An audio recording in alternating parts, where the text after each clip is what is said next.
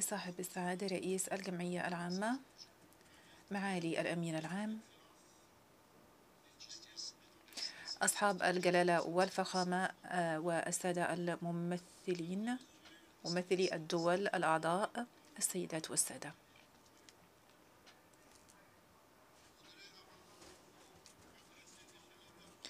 في المستهل أود أن أتقدم بخالص التهنئة إلى السيد عبد الله شهيد على ما أبداه من كفاءة في إدارته لدفة أعمال الدورة السادسة والسبعين للجمعية العامة. والشكر موصول إلى سعادة السيد سابا كروسي الذي خلفه. وأطمئنك سيدي إلى تضامن جزر القمر معكم في مهمتكم.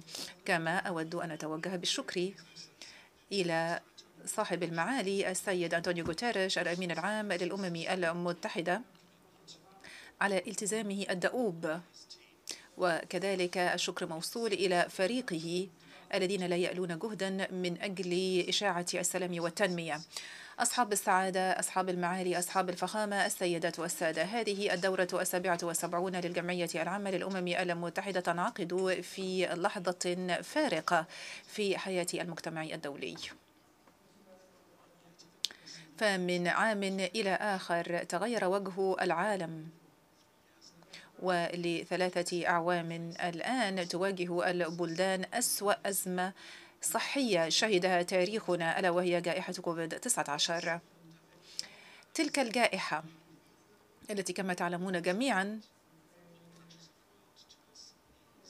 قد أركعت بلدان العالم جميعا، وكانت دليلا على أن الدول أيا كان حجمها معرضة لمخاطر المرض والعلة.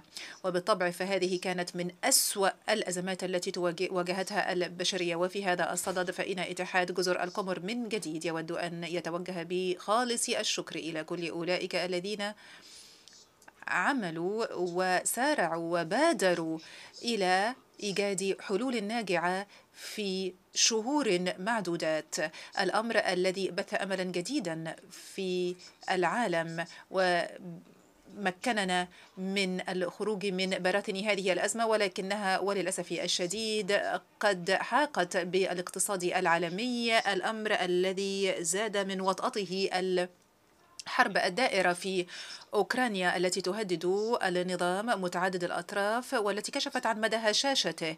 ولذا التأمنا هنا اليوم لكي نناقش هذا الثمن وأسعار القمح وأسعار غيرها من المواد الغذائية التي شهدت مستويات لم تصلها من قبل، الأمر الذي يحيق بالأمن الغذائي والذي يهدد بالعجز وبشبح المجاعة. ولهذا فإن بلادي تدين بأقوى العبارات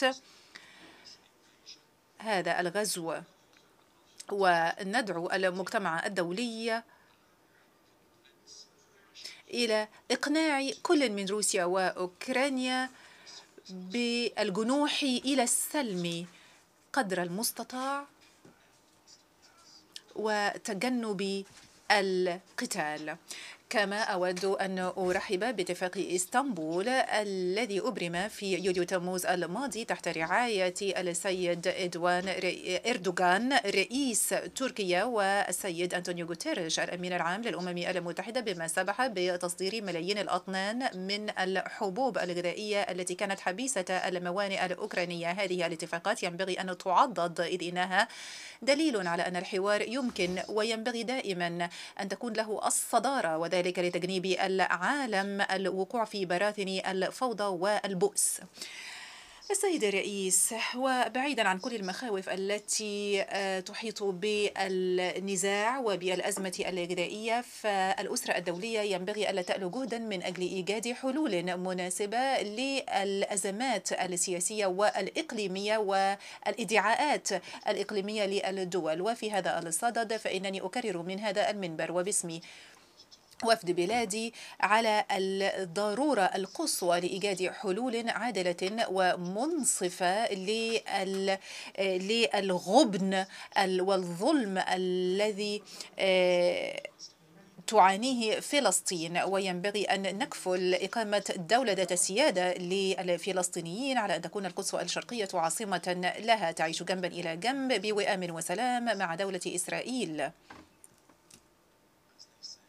لأنه كما يقال يمكنك أن تختار أصدقائك ولكن لن تستطيع أن تختار جيرانك. وبالنسبة للصحراء المغربية فإنني أكرر من جديد دعم الطبيعة المغاربية لهذه الصحراء، والحكم الذاتي لهذه المنطقة يعد جزءا لا يتجزأ من سيادة المغرب. ومن وجهة نظرنا فهذا هو الأساس الأسلم والأمتن لإيجاد حل دائم وبراغماتي وأكيد لهذا النزاع الذي طال أمده، كما أن حكومتي تشجع بقوة على الحوار بين الدول بين الأشقاء الجزائر والمغرب، كما أننا نرحب بكل المبادرات التي من شأنها أن تضمن إشاعة السلام في المنطقة، لا سيما مع إعادة تدشين العملية السياسية على أساس الأمن على أساس قرارات الصادرة عن مجلس الأمن. وعلى المنوال نفسه وفي إطار سيادة بلادي فإننا نؤكد على موقفنا فيما يتعلق بضرورة إعادة السيادة لجزيرة تايوان.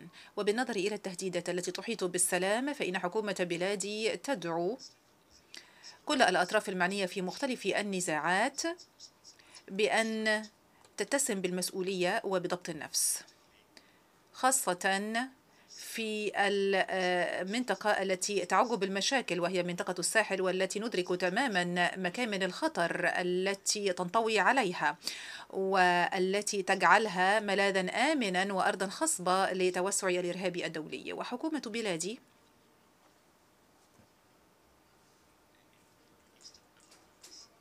في شرقي أفريقيا أيضا تعاني من تهديد جماعات الشباب والتي تشكل تهديدا للقارة قاطبة، وأؤكد من جديد ما ذكرته العام الماضي أمام هذا الجمع الموقر أن هذه الجماعات تهدد السلام في العالم وأنهم ليسوا مسلمين، هم ببساطة إرهابيون منبتي الصلة تماما عن دين الإسلام وهو دين التسامح والتعايش السلمي.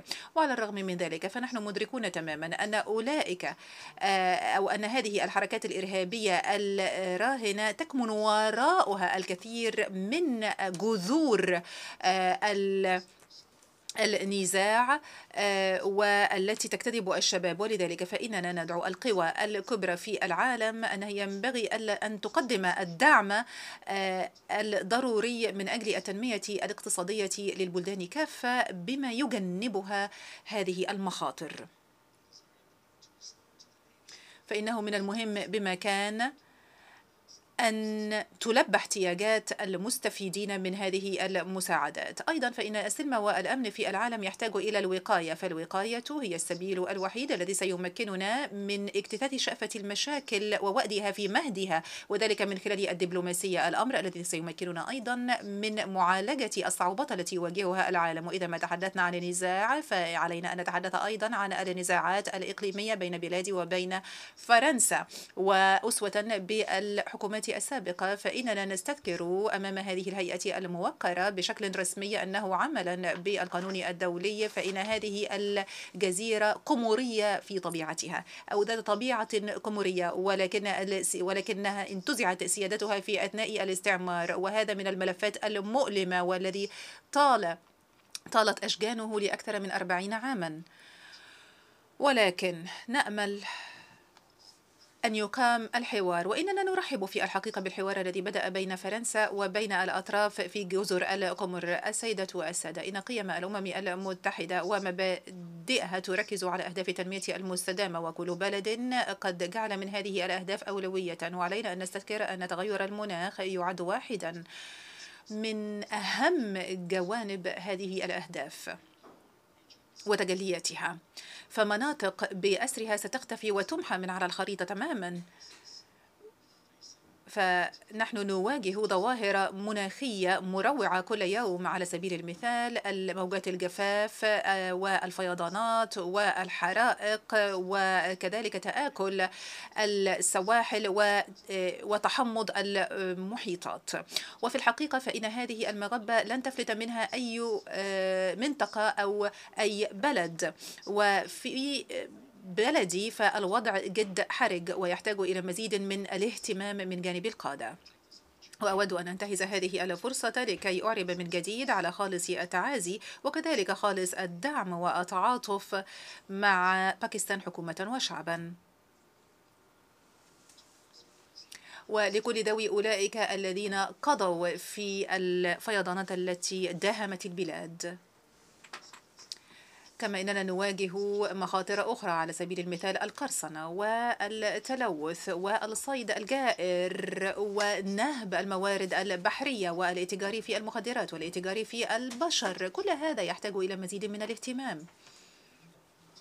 وبالطبع فإننا جزء من كل المبادرات الإقليمية والعالمية الرامية إلى التصدي لهذه الأفعال الوحشية التي تشكل تهديدات خطيرة لأمن السلع والبضائع والأشخاص. ولذلك طالما علقت أهمية كبرى على أمن المنطقة الجيو استراتيجية، لا سيما في قناة موزمبيق وكذلك غربي المحيط الهندي. السيدات والسادة، بلادي وهي اتحاد جزر القمر قد احتفلت مؤخرا بمرور 40 عاما على نيلها استقلالها، والعقدان الأولان شهد الكثير من القلاقل وزعزعة الاستقرار، ولكن لمدة 20 عاما الآن وبفضل الله تعالى تمكن بلدي من الكفاح من أجل الاستقرار والسلام. وعلينا ألا نألو جهدا من أجل تعضيد السلام والاستقرار الذي نلناه بشق الأنفس، فهذا هو المقياس الحقيقي للتنمية الاجتماعية والاقتصادية للبلاد. نحتاج إلى مجتمع ينعم بالسلام ويتمتع باللحمة وبالطابع الجامع والدامج لكل عناصره، ولهذا ومن أجل تحقيق المزيد من اللحمة الاجتماعية والسلام ففي شباط فبراير الماضي أقمنا حوارا سياسيا وطنيا يهدف إلى لم شمل مواطني جزر القمر كي يتحلقوا حول أهداف مشتركة من قبيل السلام والأمن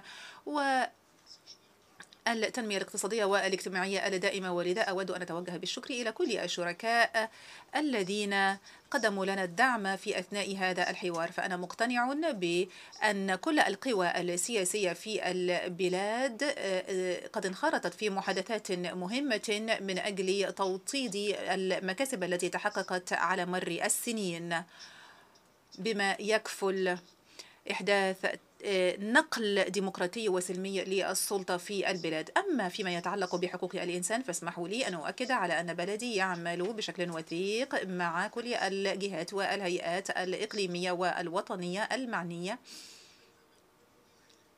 بتنفيذ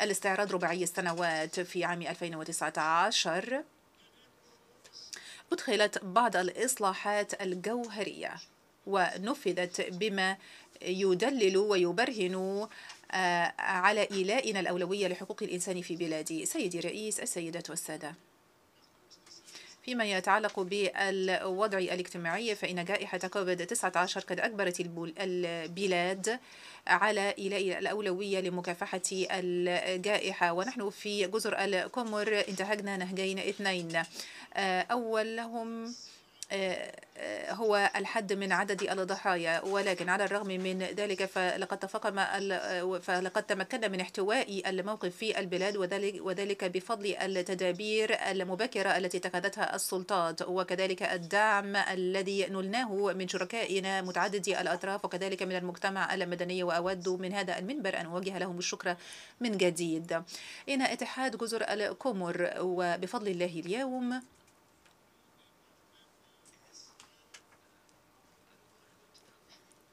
هو دولة جزرية اتخذت خطوات لكي تتجنب تفشٍ جديد لهذا المرض، فالحكومة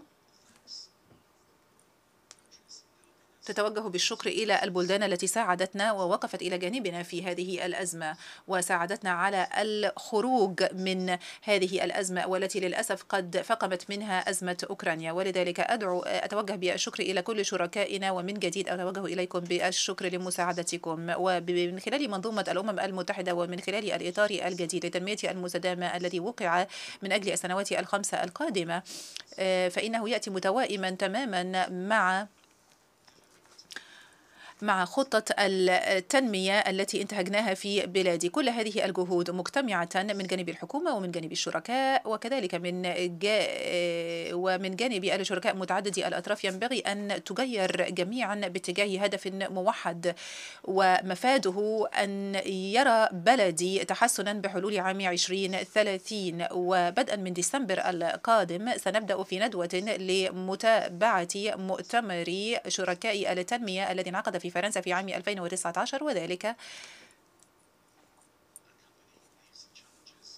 للنظر في التحديات الماثلة والتصدي لها قبل حلول عام 2030. وفي هذا الصدد أود أن أناشد الجميع وأناشد كل شركائنا بضرورة أن نتفق جميعا على سبل وعلى دروب تمكننا من الوفاء بالتزاماتنا بموجب اتفاق باريس من خلال تمويل مشاريع، وهذا يكتسي أهمية خاصة في سياق التعاون بين جزر القمر وبين البلدان التي نتقاسم وإياها مصيرا مشتركا في المحيط الهندي. كما إننا نشارك في الجهود الإقليمية التي تهدف إلى ضمان الأمن في منطقة شرقي أفريقيا، ونقدم الدعم جمهورية موزمبيق الصديقة في كفاحها ضد الإرهاب، تلك الآفة التي لم تسلم منها أو لم يسلم منها أي بلد. ولذا فإن التضامن يكتسي أهمية خاصة لكي نتصدى لهذه الآفة وبما يكفل أمننا جميعا.